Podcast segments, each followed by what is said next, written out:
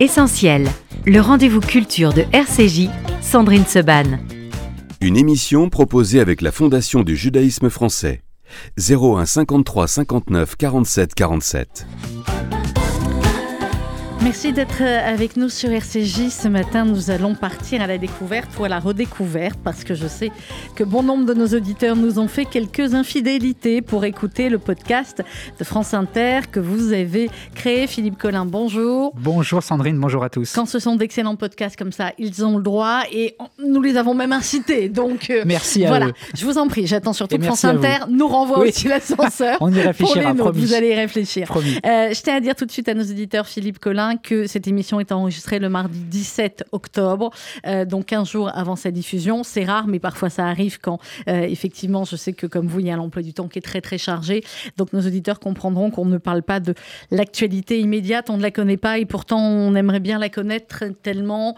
euh, je sais que en, en homme de, de médias et, et, et en Et en homme citoyen. engagé, en en citoyen citoyen. et en citoyen Mm. engagé parce Mm. que on va parler des personnes dont vous avez choisi de parler dans vos podcasts, Philippe Collin, mais c'est pas un simple hasard si on parle de, de personnalités euh, comme ça. Et je sais que euh, cette, euh, cette inquiétude, cette, cette douleur que nous avons aujourd'hui, qu'ont nos auditeurs sur, sur cette antenne, vous la partagez.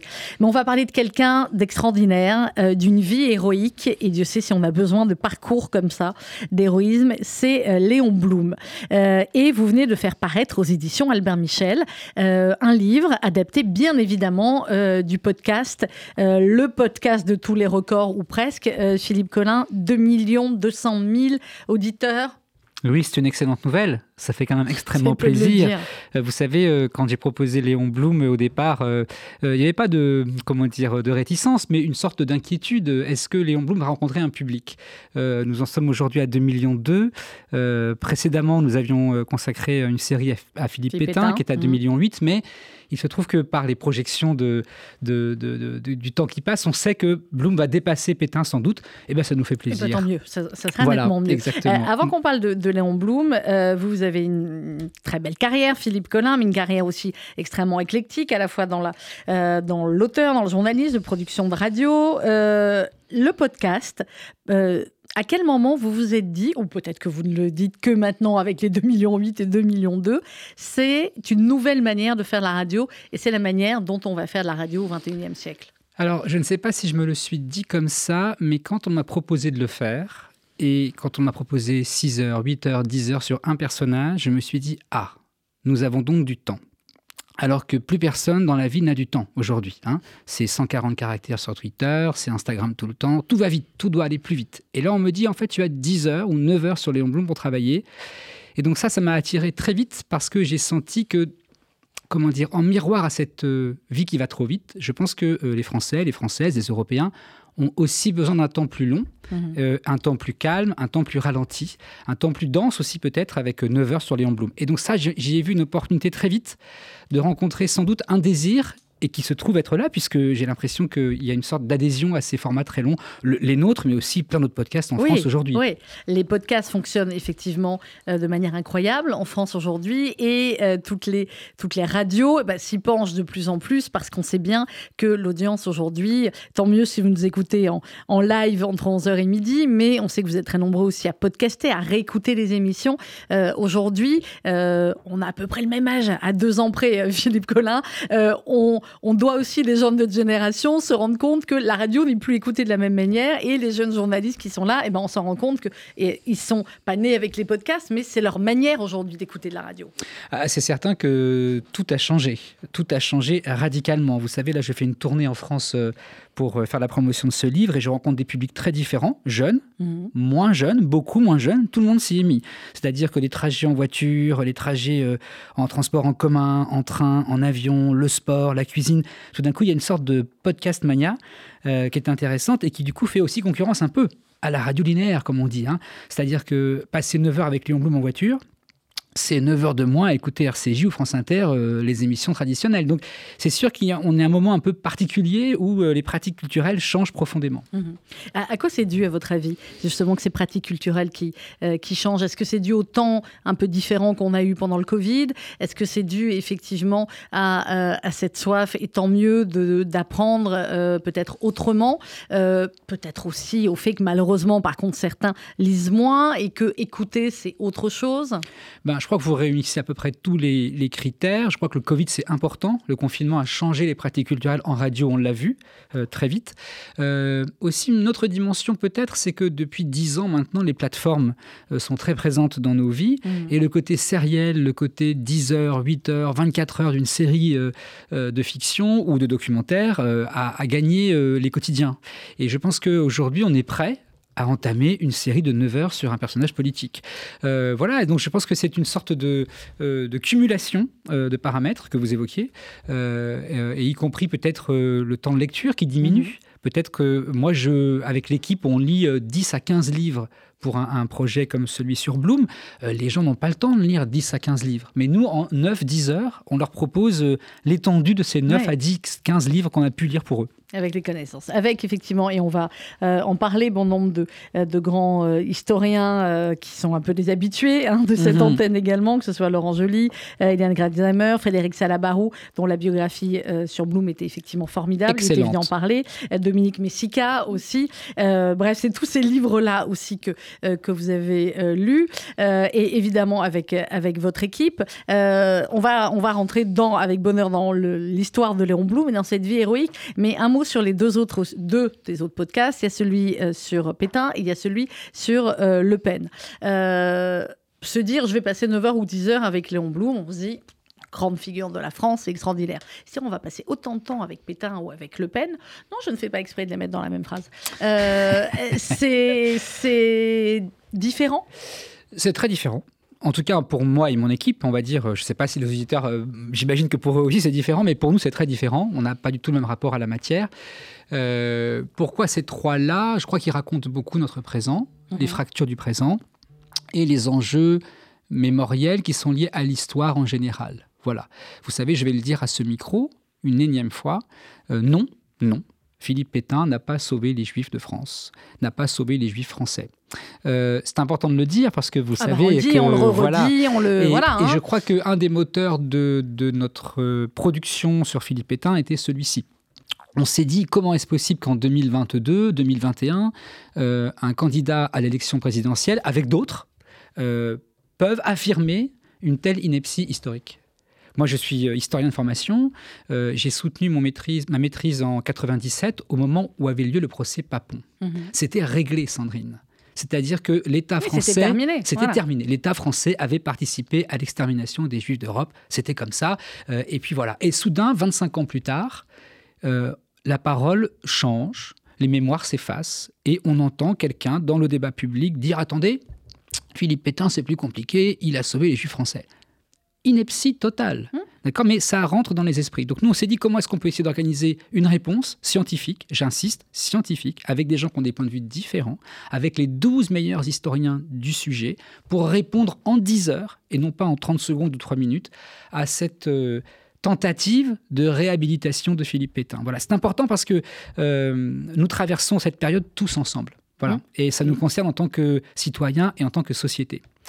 Alors, Léon Blum, Une vie héroïque. Le livre vient donc de paraître aux éditions Albert Michel. Quand on a écouté votre podcast et qu'on lit le livre, euh, après, euh, Philippe Collin, bah, c'est génial parce qu'évidemment, on retrouve tout ce qui nous a plu dans le podcast, mais il y a les images, il y a eh les photos, il y a les documents euh, et, c'est assez génial. Comment vous avez travaillé pour le livre et à quel moment vous vous êtes dit, bien, je vais faire. il y a eu aussi une œuvre de, théâtre et on va en parler, mais à quel moment vous vous êtes dit, le podcast doit aller à l'écrit alors que finalement, on peut dire que parfois c'est plus la démarche inverse. C'est à partir des livres que vous avez créé votre podcast et hop, ça revient un livre. C'est vrai. Alors, comment dire? Ce livre, je l'ai presque conçu comme un livre de combat, mhm. un combat mémoriel. C'est-à-dire que je me suis dit, il faut qu'on essaye de remettre dans la mémoire des Français un héros républicain français majeur du XXe siècle. Il s'appelle Léon Blum, qui était un petit peu en désuétude dans la mémoire française.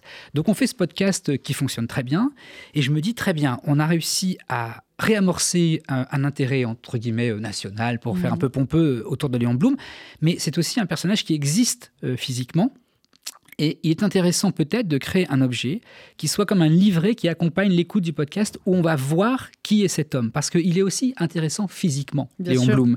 Et donc, on a, on a essayé de réunir avec les éditions de la Michel le maximum d'iconographie euh, pour illustrer tout le podcast finalement, à la fois Léon Blum, sa famille bien sûr, mais également tous les personnages qu'on croise. Donc c'est une sorte de grande traversée iconographique du XXe siècle à travers la vie de Léon Blum. Et c'est important parce que ça donne chair au récit et ça dit aussi, je, le répète, mais euh, euh, ça dit aussi que euh, on peut avoir ce physique à la Léon Blum de dandy, d'une sorte de sensibilité et avoir cette, cette dimension de héros. Mmh. Et cette dimension de, d'homme de, de, gauche. Et clairement, quand on voit le livre, on se dit qu'il va falloir que les profs d'histoire se penchent dessus, peut-être pour euh, voilà, l'avoir comme, comme instrument pour, pour les élèves. Alors, on va commencer avec, avec l'introduction. Évidemment, vous allez acheter le livre, donc on ne va pas vous raconter tout le livre, mais euh, il est question, je le redis à nos auditeurs, parce que c'est important, nous sommes en enregistrement, cette émission, le 17 octobre, et la gauche, euh, telle qu'elle est aujourd'hui, se déchire sur quelque chose quand même assez invraisemblable. En tout cas, une partie de la gauche et de la NUPES se demande si le, le, Hamas est un groupe terroriste ou pas. Euh, Léon Blum, on n'ose même pas penser ce qui serait devenu et ce qu'il aurait répondu à certains. Mais ce qui est très important, c'est que dès l'introduction, euh, eh bien, euh, on parle du socialisme, bien évidemment, et cette définition du socialisme. On est socialiste à partir du moment où l'on a cessé de dire bah, c'est l'ordre des choses, il en a toujours été ainsi, et nous n'y changerons rien. Euh, cette définition du socialisme, elle est extrêmement importante pour, euh, bah, évidemment, pour l'époque, et puis, j'ai envie de dire, surtout pour aujourd'hui, pour se rappeler ce qu'a été le socialisme à ses débuts elle est géniale, cette définition. C'est-à-dire que Bloom, en quelques mots, et d'ailleurs vous l'avez un peu imité parce que vous avez écouté le podcast, mais c'était important de faire ce soupir. Parce que euh, dans, ces quelques mots, euh, Bloom résume qui il est et peut-être dresse une sorte d'horizon pour un citoyen euh, français. il ne dit pas c'est la révolution du prolétariat. Il dit bah oui, en effet, ça a toujours été ainsi. Quand on cesse de penser comme ça, quand on pense contre l'ordre des choses, on devient socialiste. Et c'est extrêmement intéressant à entendre parce que ça donne à la fois sa mesure, sa nuance, sa complexité. Voilà, c'est-à-dire que euh, Bloom appelle à changer la vie euh, dans un cadre légal, c'est un démocrate parlementaire, mhm. mais à vraiment changer la vie. Et donc Bloom dit, oui, euh, essayons de voir au-delà de l'ordre des choses. Il y a toujours une chose qui est en dessous, qui est en marche. Et je crois que, sans jeu de mots foireux, mais qui est, qui est au cœur du projet de Léon Blum, le cœur euh, politique de son projet. Vous dites dans l'introduction, euh, Philippe Collin, euh, vous dites, ne vous y trompez pas, remettre en cause l'ordre des choses coûte cher, très cher. Cet homme à la voix fluette a concentré sur lui toutes les haines. Pourquoi est-ce qu'il a été autant détesté, Léon Blum? Est-ce que parce que socialiste? Est-ce que parce que différent au début de ce qu'on aurait pu imaginer d'un socialiste? Ou est-ce aussi parce que juif? À commencer parce que juif on va dire les choses comme elles sont. Ah, hein, voilà, c'est-à-dire que évidemment qu'il euh, y a des contre-mémoires euh, bloomistes, euh, mais je crois que la détestation dont il a été victime durant les années 20 même année 10, vous savez, lorsqu'il sort euh, du mariage en 1907, mhm. hein, où euh, Bloom euh, préconise l'égalité dans la pratique sexuelle entre l'homme et la femme avant le mariage. Oui, là, on commence déjà. Ça, ça crée un choc, ça hein. crée un choc inouï à l'époque. Et évidemment, l'extrême droite a déjà repéré que l'auteur de ce livre s'appelle Léon Blum, Blum le juif. Hein. donc ça devient l'homme qui va dissoudre la famille chrétienne puisqu'il encourage à ce que les femmes aient la même expérience sexuelle que, les, hommes, tout d'un coup, on se dit, cet homme-là n'est pas vraiment un vrai Français. Vous voyez bien, il veut dissoudre la famille paulinienne, comme on dit euh, chez les catholiques. Et donc, dès le départ, il est, bien identifié comme, euh, comme juif. Ensuite, euh, évidemment qu'il va aller mettre en place des mesures sociales dans les années 30, où il va aller, comme on dit, récupérer des privilèges de classe. Donc on imagine bien que dans une bourgeoisie, comment dire, réactionnaire, on va Ouais. dire, euh, pas forcément antisémite d'ailleurs, euh, mais parfois en partie. Il n'est pas très populaire. Euh, donc il a là encore dû subir beaucoup de, de violences verbales. Et puis ensuite, il s'est affronté au régime de Vichy, à Philippe Pétain et au régime nazi. Donc là, à nouveau, sa casquette de socialiste, évidemment, et de juif euh, joue contre lui. Euh, et ayez en tête, mais j'imagine que vos auditeurs de RCJ euh, le savent tous par cœur, mais en 1936, en février, il manque de mourir. Oui. Il manque de mourir parce qu'il est agressé sur le boulevard Saint-Germain par les Camelots du Roi, l'action française, l'extrême droite française. Il est euh, pris à partie dans une manifestation. Et il est à deux doigts d'y passer quand même. hein. On parle de, de violence physique, d'attentat oui, physique. voyez, donc, euh, et, et cette haine, euh, elle est euh, tout à fait concrète, réelle. Et ajoutons, Sandrine, que ce qui est fascinant avec Bloom, c'est qu'il n'a jamais répondu à la haine par la haine. Mm. Jamais de la violence par la violence. C'est-à-dire que ce qui est inouï chez lui, c'est qu'il reste digne dans toutes les circonstances. Voilà. Et c'est en ça que sans doute que c'est aussi un modèle républicain, je crois. Oui, clairement. Alors, je voulais qu'on revienne un peu à, à l'enfance de Léon Blum et ce que vous appelez la sphère euh, familiale. Notre radio RCJ appartient au Fonds social juif unifié, qui est la grande institution de la communauté juive de France, et euh, qui mène, euh, d'ici quelques jours, une grande campagne caritative qui s'appelle la campagne de la Tzedaka. Et j'ai lu avec bonheur, et dans le podcast, il a ce petit parcours, effectivement, euh, c'est un chapitre même que vous avez Oui. intitulé La Tzedaka. Et euh, vous expliquez parfaitement bien, hein, Philippe Collin, bravo. hein. Très bien. Euh, Je vous Ce remercie. qui est l'un des principes fondamentaux de la tradition juive, que vous dites, c'est pas du tout l'esprit de charité, et ça, c'est ce qu'on tient à expliquer aussi à chaque fois. Euh, cette tradition, euh, la tzedaka, vous écrivez, c'est la justice, c'est rétablir l'égalité entre les gens, faire que le riche soit moins riche, le pauvre moins pauvre. Ça, c'était dans la famille de Léon Blum, dans l'éducation que Léon Blum a reçue. Ça, c'est très important et je voulais que tous les lecteurs et lectrices, euh, juifs ou pas juifs, connaissent ce mot de tzedaka parce qu'elle elle est constitutive de Léon Blum. C'est-à-dire qu'enfant, il va grandir avec un, un environnement familial qui, pour qui euh, la tzedaka est importante. hein. On sait que son père euh, donnait d'ailleurs de, de Mhm. l'argent à ses fonds, euh, à ses fonds juifs pour la tzedaka, et sa mère était pétrie de cette notion-là. Vous savez, on raconte une anecdote qui est assez intéressante. Elle avait deux fils, par exemple, face à elle. Elle prenait deux pommes, Mhm. elle coupait chaque pomme en deux Mhm. et elle donnait une demi-pomme à chacun d'entre eux. Vous voyez, c'est pas la charité, c'est la justice, c'est l'équité. Et ça, c'est extrêmement important. Et donc, cette, euh, cette notion qui germe dans l'enfant Bloom va grandir en lui. Il va rencontrer en chemin le socialisme, qui est une forme d'équité sociale également. Et ce sera toute sa vie euh, un moteur chez lui. Mais y compris, vous voyez, on parlait du mariage, hein, entre euh, l'égalité Oui. entre hommes et femmes dans les rapports sexuels. On parle d'égalité à nouveau, de justice, vous voyez, euh, évidemment, en 1936, euh, et je pense animé par cet esprit de la Tzedaka.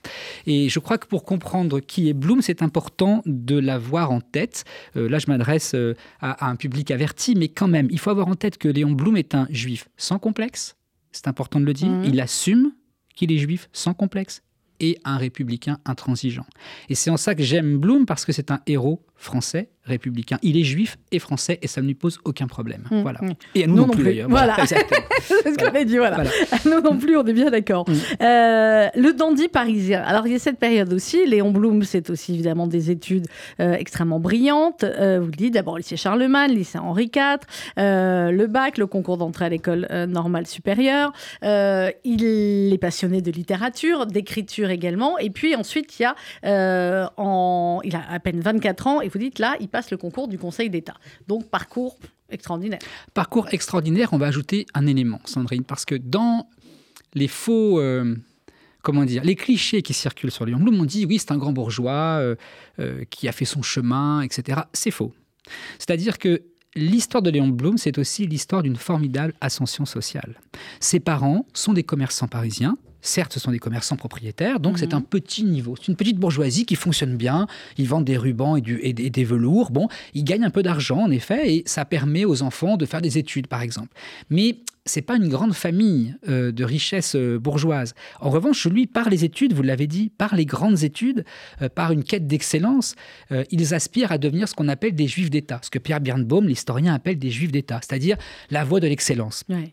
Et par le travail, par le travail, Léon Blum va se hisser jusqu'au Conseil d'État et va se hisser jusqu'à la présidence du Conseil. Ce petit juif du sentier va devenir Premier ministre de la France. Je le dis parce qu'on on oublie souvent Non, ça. c'est fou, bien- on bien oublie sûr. souvent.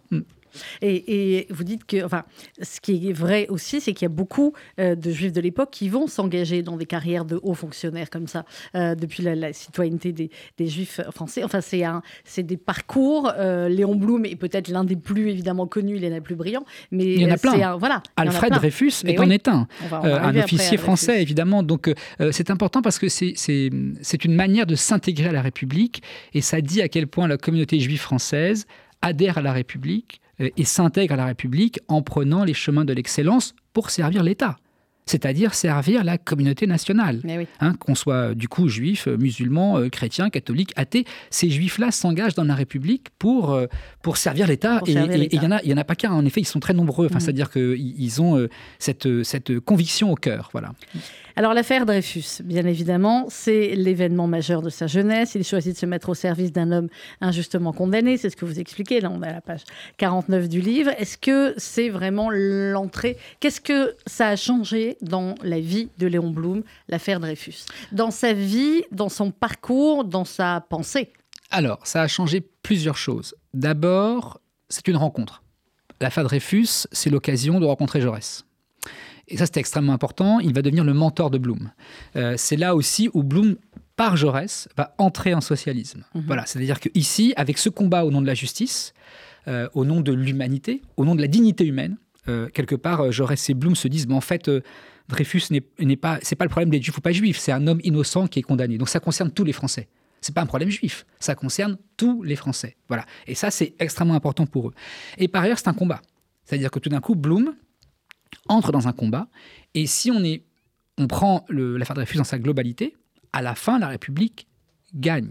Oui. Puisque même si Dreyfus est injustement condamné, euh, même s'il va au bagne, même si c'est dégueulasse, à la fin, À la fin, à la République, blanchi. il- le- Ouais. il- il est réhabilité.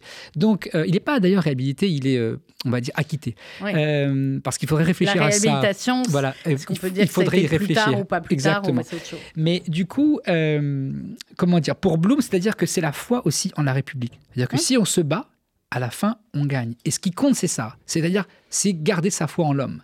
Et ce sera le même ressort face à Vichy. Vous voyez, la conviction que si on se bat à la fin, euh, le meilleur, le meilleur au sens du bon, Oui. euh, peut gagner.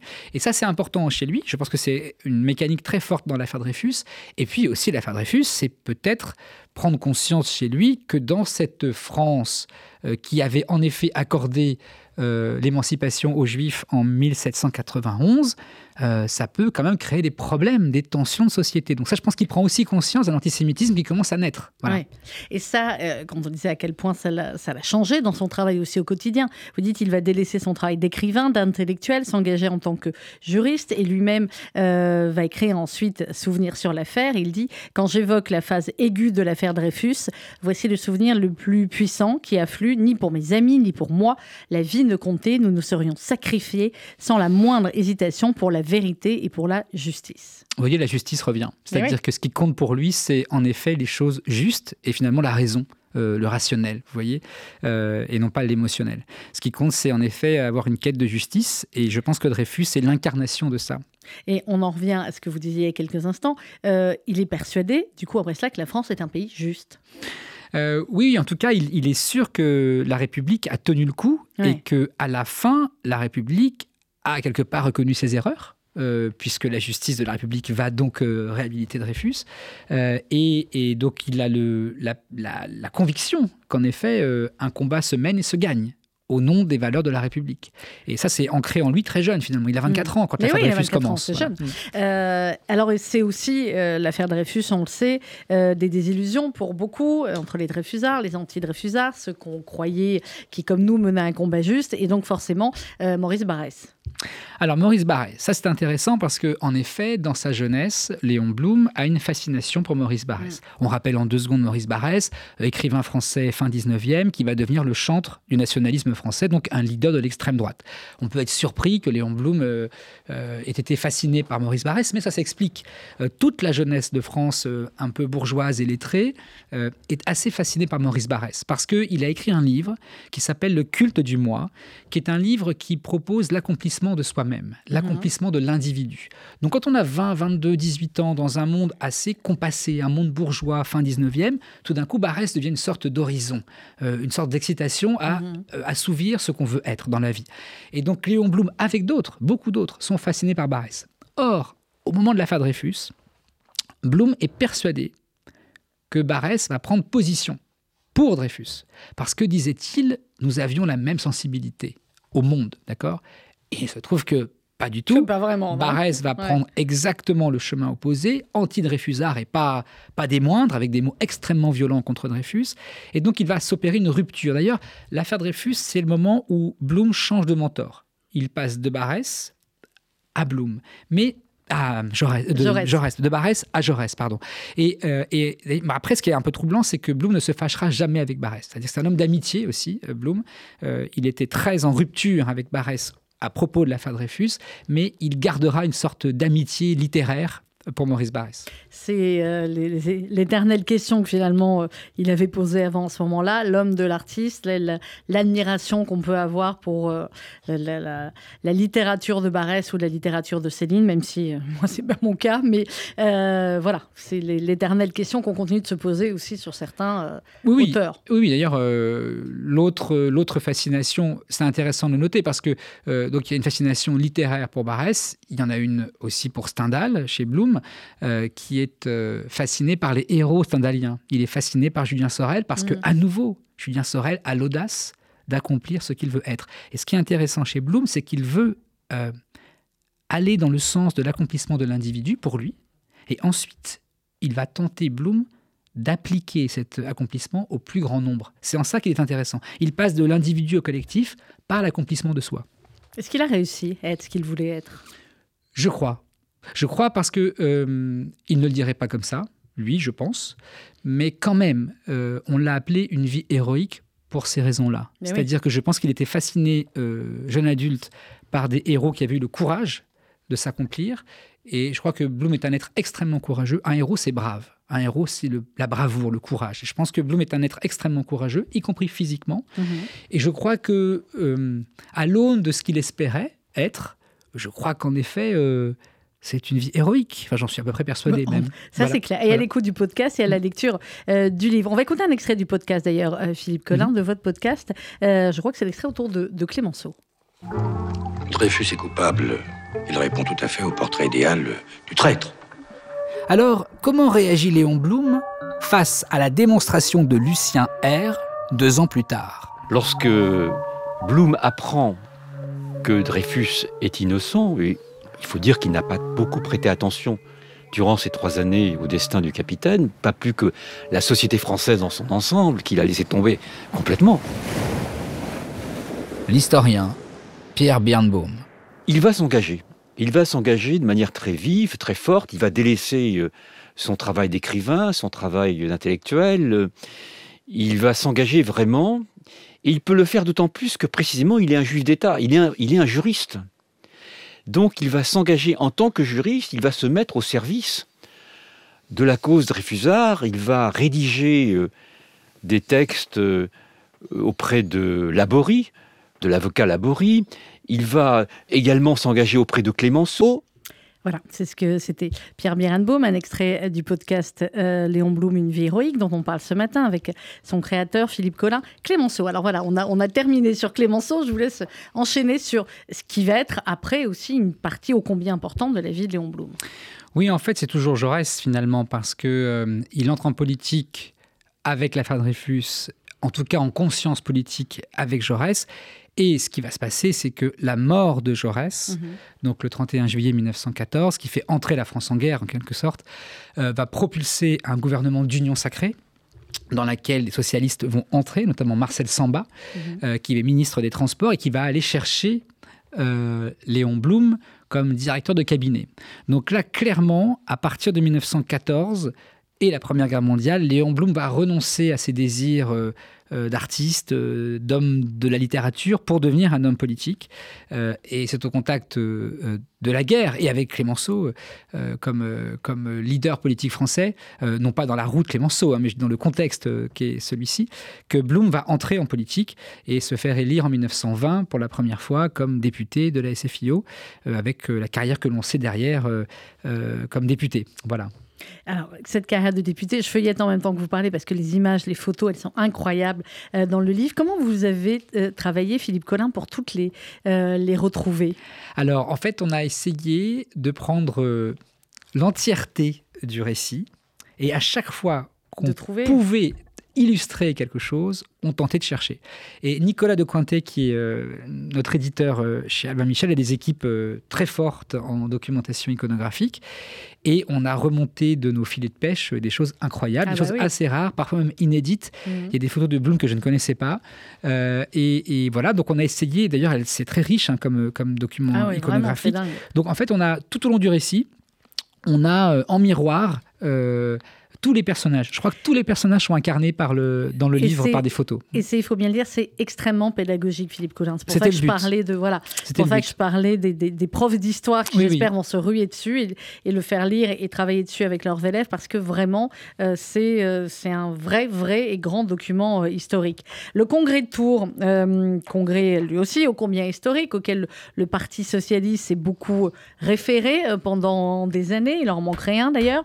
Euh, aussi, un discours historique de Blum qui se place clairement comme héritier de, de Jaurès et qui commence là aussi à prendre une envergure autre. Bien sûr, c'est un discours aujourd'hui qui est profondément historique, qui à l'époque, Sandrine, est inaudible.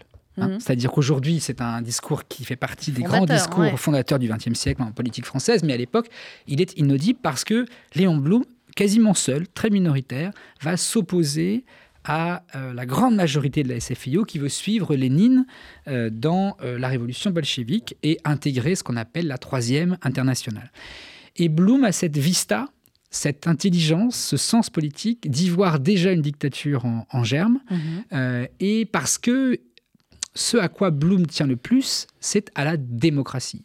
C'est un démocrate, il est profondément démocrate, parlementaire, ajoutons cela, et donc il refuse au nom de cette conviction, qui vient de Jaurès, hein, euh, d'intégrer cette troisième internationale. Donc il y a scission à Tours en 1920, avec d'un côté le Parti communiste français qui naît, le PCF, et la SFIO qui reste minoritaire. Ce qui est intéressant, Sandrine, c'est de se dire qu'en 1920, il est extrêmement minoritaire. Hein, il faut savoir que l'Humanité, par exemple, le journal, qui avait été créé par Jaurès et Blum euh, au début du XXe siècle, passe sous la coupe des communistes. La plupart des députés SFIO deviennent parti communiste.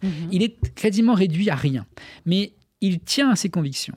Et ayez en tête que 16 ans plus tard, 1936, il arrive en tête des élections législatives et il devient président du Conseil. Je dis ça parce que parfois, on peut être euh, dans une forme de conviction euh, républicaine euh, et pas forcément majoritaire, mais que 10, 15 ans après, on peut gagner les élections. Voilà. Je le dis comme ça voilà, au vous le passage. dites comme ça au Voilà, passage. exactement. Voilà. Voilà. On réécoutera cette émission dans 3-4 ans Voilà. et, et on verra. Euh, Juillet 1932, Léon Blum, vous dites bien d'avoir 60 ans, il se remarie. Alors, parce qu'on n'a pas parlé de Léon Blum et les femmes, on a juste parlé de la manière dont, effectivement, avec son livre sur le mariage, voilà. Mais euh, belle carrière aussi du côté Oui, des femmes. oui, oui, si oui. C'est un, homme amoureux des femmes. Voilà, on va dire, Léon on va Blum. dire ça Mm. comme ça. Et euh, il y a ce chapitre où vous dites la, la mésestimation. Euh, il se rend pas compte du ou alors il passe à côté ou alors et en même temps qui euh, qui de- aurait pu imaginer que ce qui se passerait avec Hitler? Il dit je doute grandement que les bandes d'Hitler même grossies et renforcées représentent un grave péril pour la République allemande et pour la paix européenne Oui, ça c'est une des failles de Léon Blum, mais il n'est pas le seul. non il n'est pas le seul C'est un homme France. du 19e siècle, Ouais. Léon Blum, et il connaît l'extrême droite de ce qu'il en connaît en France, c'est-à-dire le général Boulanger, c'est-à-dire Charles Maurras, c'est-à-dire l'extrême droite française. Il n'a pas conscience de ce qu'est intrinsèquement le nazisme.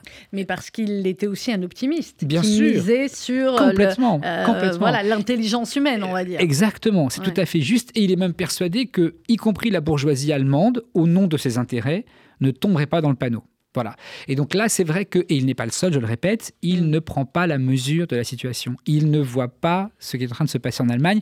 et qu'il y a derrière ça une grande adhésion populaire. Et ça, il ne le perçoit pas. Vous savez, en 1932, Hitler perd les élections législatives et en gros, Blum euh, écrit dans le Populaire, son journal, c'est la fin d'Hitler en 32. Donc là, on sent qu'il a, il a comment dire Oui, il n'a pas perçu ce qui est en train de se passer en Allemagne. Voilà. J'ouvre une, mm, mm. une, parenthèse, mm. mais je sais que vous connaissez fort bien toutes ces périodes historiques.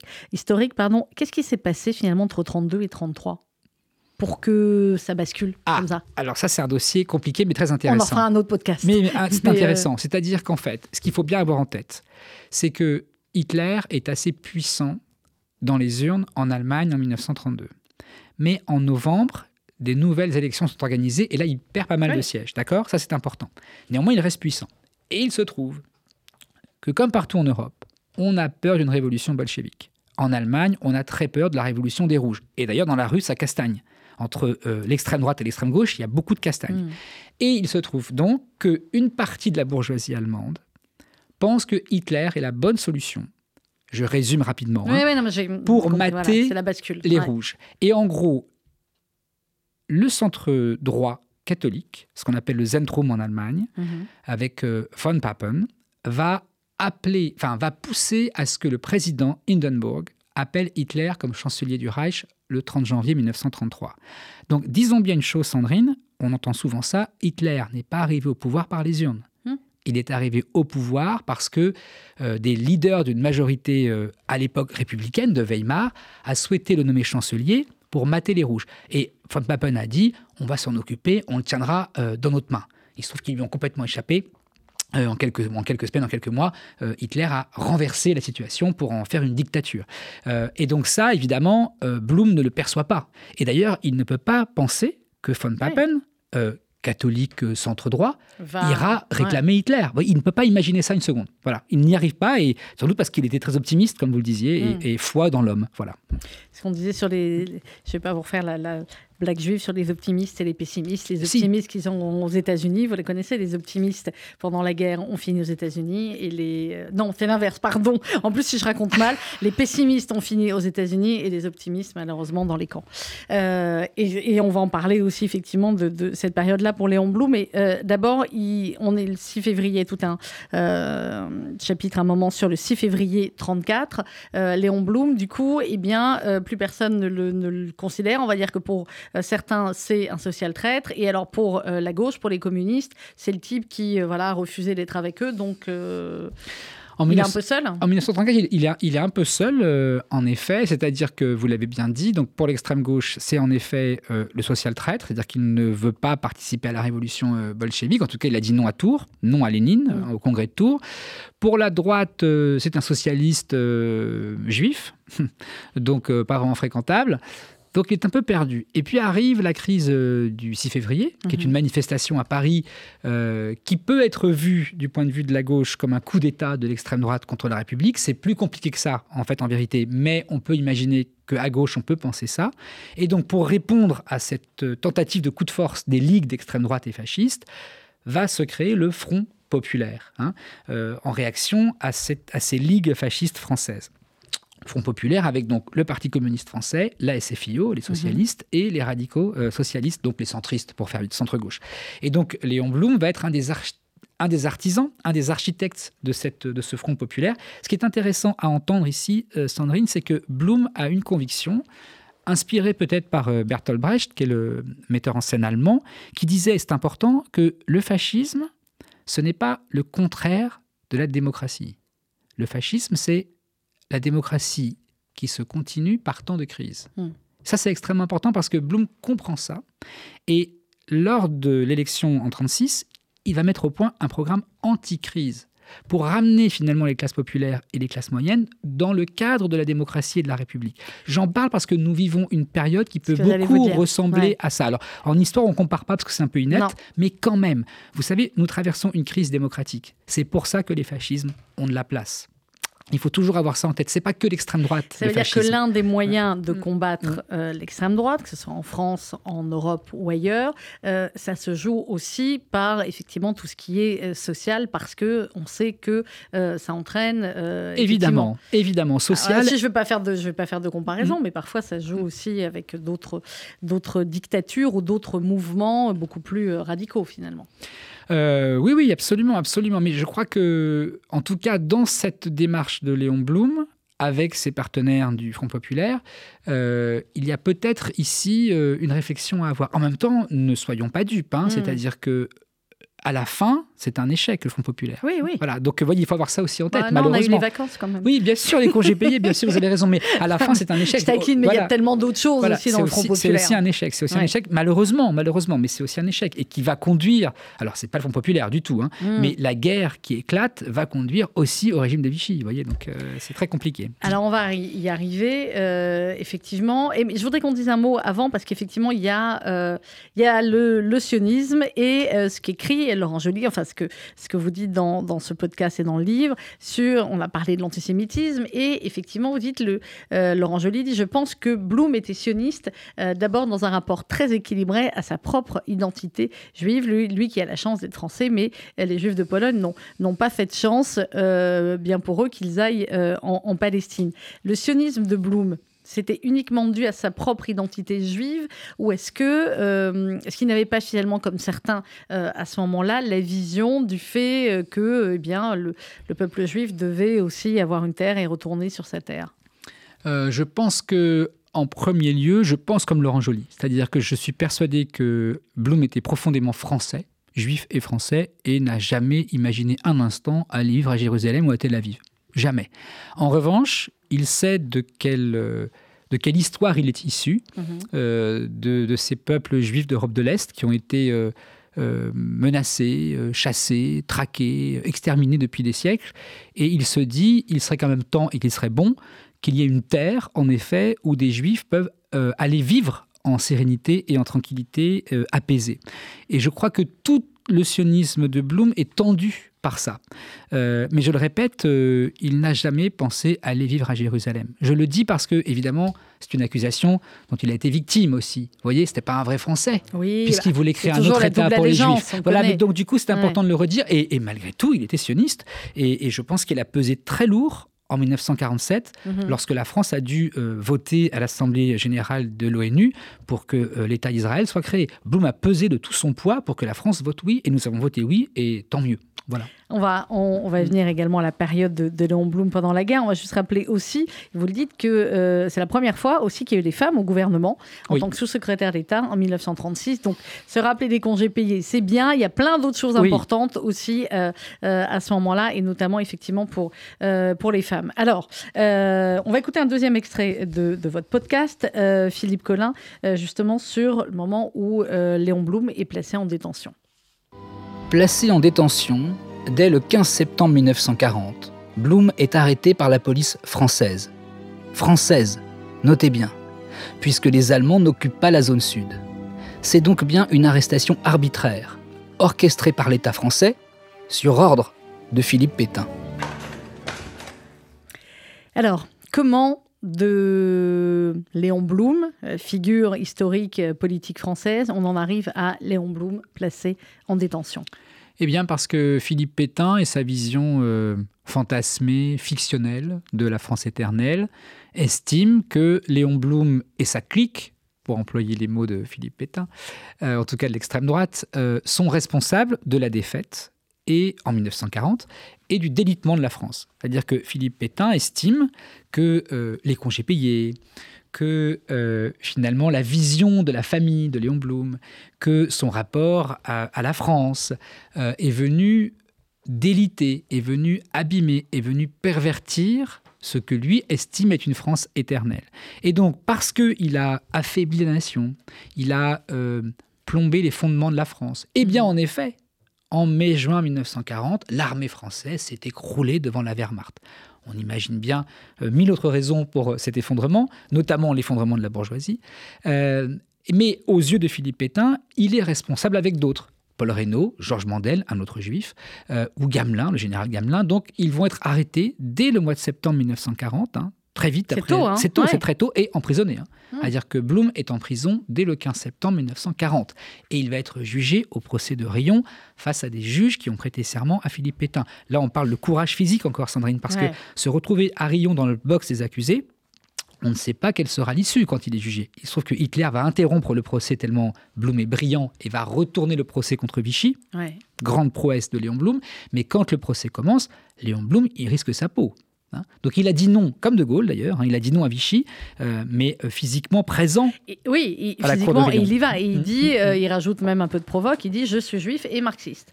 Absolument. Et il le dit. Et alors sachez par ailleurs qu'il y a une chose qui est intéressante, c'est que euh, la presse évidemment française est sous censure, mais il y a des journalistes étrangers, notamment des Qui, eux, le Américains. disent, ouais. qui, eux, font relais de ce qui se passe au procès. Et donc, on entend soudain partout en France, en février, en janvier-février 42, qu'il y a là un grand leader politique, qu'on connaît évidemment, euh, la SFIO, le Front Populaire, Léon Blum, qui est en train de malmener le régime de Vichy. Donc, Mhm. à travers cette presse euh, étrangère, euh, tout d'un coup, euh, est restaurée l'image de Léon Blum dans la population française. Alors, euh, il est emprisonné, on l'a dit, placé en détention. Euh, il va pas euh, compter les mouches hein, de sa détention. Il va euh, créer un poste de commandement dont il, d'où il va appeler effectivement au ralliement. Puis il écrit. Il écrit beaucoup de lettres. Il écrit beaucoup de lettres. Il écrit aussi un livre qui s'appelle À l'échelle humaine, qui Mhm. sortira en 1945. Un livre fondamental. Sandrine est assez méconnue en France, mais qui est, à mon avis, un des plus grands livres de, de philosophie politique au XXe siècle. Donc, que j'encourage à relire. J'ai pas lu. Un livre extraordinaire à l'échelle Ouais. humaine. Et il écrit beaucoup de lettres. Et surtout, il est le, comment il reste euh, le vieux sage socialiste et il est le, relais. euh, à la fois au niveau international euh, de ce qu'est la France de la résistance. Hein, il écrit une lettre à Roosevelt notamment pour dire qu'il reconnaît l'autorité du général de Gaulle et pas celle de Philippe Pétain. Lettre très importante parce qu'elle crédibilise le général de Gaulle. hein, et de Gaulle s'en souviendra. C'est important parce que tout d'un coup, la gauche française, en tout cas une partie de la gauche française, reconnaît de Gaulle comme autorité. Euh, et il écrit beaucoup. euh, Daniel Mayer va être le relais euh, entre la cellule de Léon Blum et puis les résistants clandestins socialistes dans les maquis, dans, les, dans la résistance. Donc il reste malgré tout, comme vous l'avez dit, dans sa cellule comme une sorte de poste de commandement où il donne ce qu'il pense, il dit ce qu'il pense, et il donne des instructions, il est, il est agile intellectuellement, il est, il, est, il est actif en prison. Euh, en mars 43, Pierre Laval euh, va recevoir une demande des autorités allemandes pour déporter euh, Blum en tant que prisonnier politique. Il va être déporté à Buchenwald. C'est pas un déporté comme les autres. Il va être avec Mandel. Il y a eu cette pièce de, de théâtre remarquable. C'est pas vous qui l'avez écrite, c'était Christophe, c'était Christophe Barbier, enfin qui l'avait mis en scène, je, Je crois, crois mais qui est paru. c'est oui. Jean-Noël Jeannet C'est Jean-Noël Jeannet, pardon, et vous avez Barbier, raison. Voilà, et Barbier l'a mis en scène. C'était voilà, c'était une pièce Mm. aussi remarquable. Là, c'est quelque chose aussi de, de dingue quand on se pose aujourd'hui. Bloom et Mandel dans la même, euh, le même appartement, euh, Incroyable. voilà, avec sa femme qui va aller, la femme de Bloom qui va aller les rejoindre. Et ils vont se marier Ils vont se marier à Buchenwald. Mm. Euh, comment ils vivent? Pendant cette euh, Alors ils, période-là alors, ils sont quatre exactement dans cette petite maison forestière qui est en bord du camp de Buchenwald. C'est l'ancien pavillon de chasse de Himmler, le chef de la SS. Euh, donc ils sont tous les quatre. Il y a euh, Georges Mandel, Léon Blum, Jeanne Levillier qui va donc devenir Jeanne Blum en Mhm. mariage et Joachim qui est une sorte de comment dire euh, de comment on appelle ça d'aide de camp voilà Oui. qui les aide à vivre tous les trois. Alors ils sont à l'isolement. Ils sont dans une maison qui est cloîtrée. Ils n'ont pas vraiment accès à l'extérieur. Il y a des palissades plutôt exactement. Et euh, il faut avoir en tête qu'en effet, ils ont un statut un peu particulier. Euh, ils ne sont pas dans des baraquements, c'est certain. Mais il faut avoir en tête qu'ils ne savent pas ce qu'ils vont devenir. C'est-à-dire que chaque jour, la mort plane sur ce petit groupe qui vit dans la maison euh, du fauconnier. Euh, et avec évidemment des restrictions alimentaires, euh, des angoisses. Euh, Léon Blum perd 15 kilos, je crois, en Mhm. quelques semaines. Voilà. Donc, alors, il faut bien le dire parce que à nouveau, à nouveau, à son retour de déportation, il y aura des rumeurs. Vous savez, ah bah voyez, il n'a pas vraiment subi le sort des autres juifs ou des autres déportés politiques. C'est bien parce que c'est un juif bourgeois. Alors Arrêtons avec ça, arrêtons avec ça. Il est déporté pendant deux ans euh, dans le camp de Buchenwald où, euh, en effet, c'était un tombeau euh, et il risquait la mort tous les jours. Voilà. Un tout- je reviens un tout petit peu en arrière. Il y a René Blum, lui, qui est déporté. Oui, lors René de Blum. la rafle des notables. Voilà, en décembre 41, c'est le, un des jeunes frères, le jeune frère de, de Léon Blum, un personnage extrêmement attachant, un parcours extraordinaire, avec une fin beaucoup plus tragique, puisque euh, René Blum, frère de Léon Blum, sera accueilli à Auschwitz-Birkenau par un officier SS euh, qui sait que dans ce convoi, il y a un Blum. Et lorsqu'il arrive euh, à Auschwitz, le SS demande où est le juif Blum. Et des témoins ont raconté, on va dire que c'est sans doute vrai, des témoins ont raconté qu'une fois repéré, René Blum est entraîné dans un coin du camp, mis nu, il est déshabillé et jeté vivant dans les fours crématoires parce que juif, parce que le frère de Léon Blum. Et euh, Léon Blum n'apprendra ça qu'après la libération des camps. Il n'est pas au courant de ce qui arrive à son jeune frère euh, pendant sa détention. Et le procès de Pétain, alors il reste encore beaucoup d'autres sujets. Il nous reste malheureusement que 5-6 minutes, Philippe Collin, mais euh, vous dites, euh, à peine libéré, à peine rentré en France, Léon Blum a un nouveau rendez-vous avec l'histoire. On est fin juillet 1945. Et oui, le procès de Philippe Pétain s'ouvre le 23 juillet, exactement, je crois, euh, à Paris. Et Léon Blum va venir témoigner. Il va venir témoigner euh, à charge, évidemment, contre Philippe Pétain, avec euh, une maestria et à nouveau, euh, comment dire, une grande noblesse d'esprit et d'intelligence. Et c'est intéressant parce que Pétain l'a traduit en justice à Rion. Et là, l'histoire s'inverse. Philippe Pétain dans le box des accusés. Et à nouveau, Blum, d'ailleurs à qui, lorsqu'on demande profession, il répond journaliste. Curieux, n'est-ce pas oui. Euh, Curieux. Et, et du coup, il, euh, il va avoir une, il va donc plaider. Enfin, il plaide pas, pardon. Il, il dépose contre Philippe Pétain. Et c'est important parce que, euh, comment dire, sa présence est importante. Léon Blum est déporté en Allemagne. Il va revenir survivant de cette déportation. Donc, Léon Blum a survécu à Adolf Hitler, pour faire Oui. vite. hein. Et donc, son retour, grâce à Jeanne Levillier, qui va en prendre soin durant la déportation, on va voir revenir ce corps vivant. On va voir revenir la Troisième République. Moi, je suis persuadé que l'histoire n'est pas la même s'il meurt en déportation. Oui. Du tout. C'est-à-dire que peut-être qu'il serait même plus connu. Oui. J'en sais rien. Vous voyez, mais le fait qu'il rentre vivant, revenu. Mm. voilà, le fait. Mais du coup, je trouve que c'est euh, c'est une histoire globale et totale de son retour. C'est- et C'est une histoire de France aussi Mhm. globale à, à travers lui, parce que cette même France, euh, même si ce n'était pas les mêmes, hein, mais enfin on est d'accord, c'est la France qui l'a mis en, en- en détention, puis en déportation, et c'est par l'intermédiaire de cette même France qui va être le premier euh, président du gouvernement de la 4ème République. Oui, mais ayez en tête aussi, Sandrine, que Blum estime que sa génération a failli. Sa génération Mm. socialiste a failli parce qu'il estime qu'en mai-juin 1940, la bourgeoisie s'effondre et que les socialistes auraient dû euh, trouver les ressorts pour changer la vie, changer euh, la classe dirigeante. Et il estime qu'il y a une faillite. Donc, il ne veut pas euh, prendre le pouvoir à la libération, il veut laisser la place à une nouvelle génération. Mais comme c'est un vieux sage, comme il est survivant de la déportation, il va être une sorte d'incarnation républicaine pour le retour des institutions républicaines, pour la restauration de la République. Et, et donc il va accepter ce poste pendant euh, quelques semaines, pendant Mhm. un mois, euh, un poste à la fois honorifique et symbolique, où il accepte en effet d'incarner euh, la République. Mais très vite, il va partir à Jouy en banlieue parisienne, en comment dire, en convalescence, en repos, en, en profitant de la fin de sa vie avec euh, Jeanne près de lui. Voilà. Léon Blum est mort pauvre et propriétaire d'aucun bien. C'était son choix. C'est le, le- le socialisme jusqu'au bout. Le socialisme jusqu'au bout est hum, aussi un rapport à la vie. Hum. C'est-à-dire que ça m'a fasciné de découvrir ça. Euh, celui qu'on accuse d'être si riche, d'être si bourgeois, d'être si possédant, à la fin n'a plus que ses livres. Il n'a plus que ses livres à titre privé. Euh, la- les maisons appartenaient à ses épouses. Il n'a jamais été propriétaire, toujours locataire ou, euh, ou habitant chez les femmes qui étaient propriétaires. Et il n'a pas de vaisselle d'or, par exemple. Vous voyez cette fameuse légende antisémite. Il faut le redire, il n'y a jamais eu de vaisselle d'or chez Léon Blum. Euh, il n'a possédé que ses livres. Et je trouve ça assez troublant et assez beau, pour tout dire. Euh, vous parliez tout à l'heure du livre euh, L'échelle humaine, euh, où il écrivait Avons-nous entièrement rempli notre devoir? Avons-nous fait assez pour changer les mentalités, pour améliorer l'être humain en même temps que nous voulions transformer la société? Non, nous n'avons pas assez insisté sur la progression morale de l'individu. Et demain, le peuple sera-t-il digne de son destin? C'est effectivement C'est frappant. extraordinaire. C'est frappant. voilà, quand Oui, on relit c'est- c'est aujourd'hui. frappant. Mais, mais en euh, fait, ça, quand il dit ça, il faut avoir en tête, par exemple, que euh, lorsque Bloom pense au congé payé, ce n'est pas la paresse. Vous voyez, Sandrine Dans l'esprit de Bloom, le congé payé, c'est du temps libre pour que l'être humain s'améliore. c'est qu'il Oui. ait du temps pour devenir meilleur. Et si chacun devient meilleur, la société devient meilleure. Et c'est en ça que Bloom donne aussi un message. hein. La politique, c'est parfois du concret. euh, et, et rendre euh, meilleur, donner la possibilité de rendre meilleur les gens, c'est quand même euh, un projet politique assez excitant.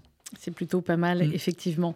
Euh, C'était un moyen aussi, bien évidemment, euh, Philippe Collin, avec ce podcast et avec ce livre, euh, Léon Blum, Une vie héroïque, chez Albin Michel, c'était un moyen de, de l'inscrire encore plus dans l'histoire de France et de faire en sorte qu'il ne soit pas aussi méconnu quand on voit quelle figure extraordinairement attachante, il faut bien le dire aussi, c'était. Ah oui, il, est des- il y a une grande sensibilité chez Bloom et c'est vrai que euh, il y a cette finesse d'esprit euh, et ce courage aussi, je le redis, ce courage qui font en effet euh, euh, un homme à part. Un homme à part, vraiment réellement à part. C'est, je crois pouvoir dire que c'est le seul intellectuel français qui a un destin politique euh, aussi fort. C'est-à-dire que ça, ça- ça concerne Bloom. hein. C'est-à-dire que euh, c'est- je ne je connais pas d'autres exemples. Je, vois non, qui, a, je- qui a eu ce destin-là. Je ne sais pas, en France, euh, il n'y a pas d'homme politique euh, aussi euh, puissant intellectuellement que lui, je pense. Voilà. Blum, héritier de Jaurès, euh, qui est l'héritier de Blum Euh, Joker. On est bien d'accord. Ah bah je sais pas à quoi vous répondre. Donc, Ah bah moi euh, non plus, hein, je réfléchis. Hein. Euh, on a cherché, Voilà, on, a, voilà, on a... Voilà, Voilà. euh, exactement. bah, il faut espérer qu'un jour ou l'autre, il y en ait un. Mais oui, bien sûr, oui. je crois qu'il faut Même la est plus foi, jeune, qui la nous écoute. foi, voilà. exactement, la foi en l'avenir, la foi en l'homme. Oui. C'est là où Bloom est inébranlable dans ses convictions. Euh, le prochain podcast, Philippe Collin, ça va être sur qui? C'est consacré à cinq femmes euh, françaises euh, sous l'occupation nazie, cinq Mhm. résistantes françaises. Euh, et comme je suis sur RCJ, il y a parmi les cinq une russe immigrée juive qui s'appelle Mhm. Mila Racine, Mhm. qui a un destin incroyable en France sous l'occupation. Elle va sauver des juifs, des enfants juifs français à la frontière suisse, à Annemasse. Elle fait partie des cinq destins qu'on va raconter à partir du 6 décembre en podcast sur Formidable. Inter. Vous êtes Voilà. un tout petit peu obsessionnel quand même, Philippe Collin. Euh, non, je crois que je raconte une histoire de France. voilà. je vous taquinais. Mais continuez à être obsessionnel comme ça, c'est bien. C'est fort Parfait. bien. Vous voyez, on a fait une heure, mais j'aurais pu faire aussi 9 heures. euh, Merci à Mais on va vous. pas refaire le podcast. On Un écoute le podcast avec grand plaisir. Merci à vous pour ce travail extraordinaire. Euh, Léon Blum, Une vie héroïque, c'est aux éditions Albert Michel dans quelques instants. C'est l'info.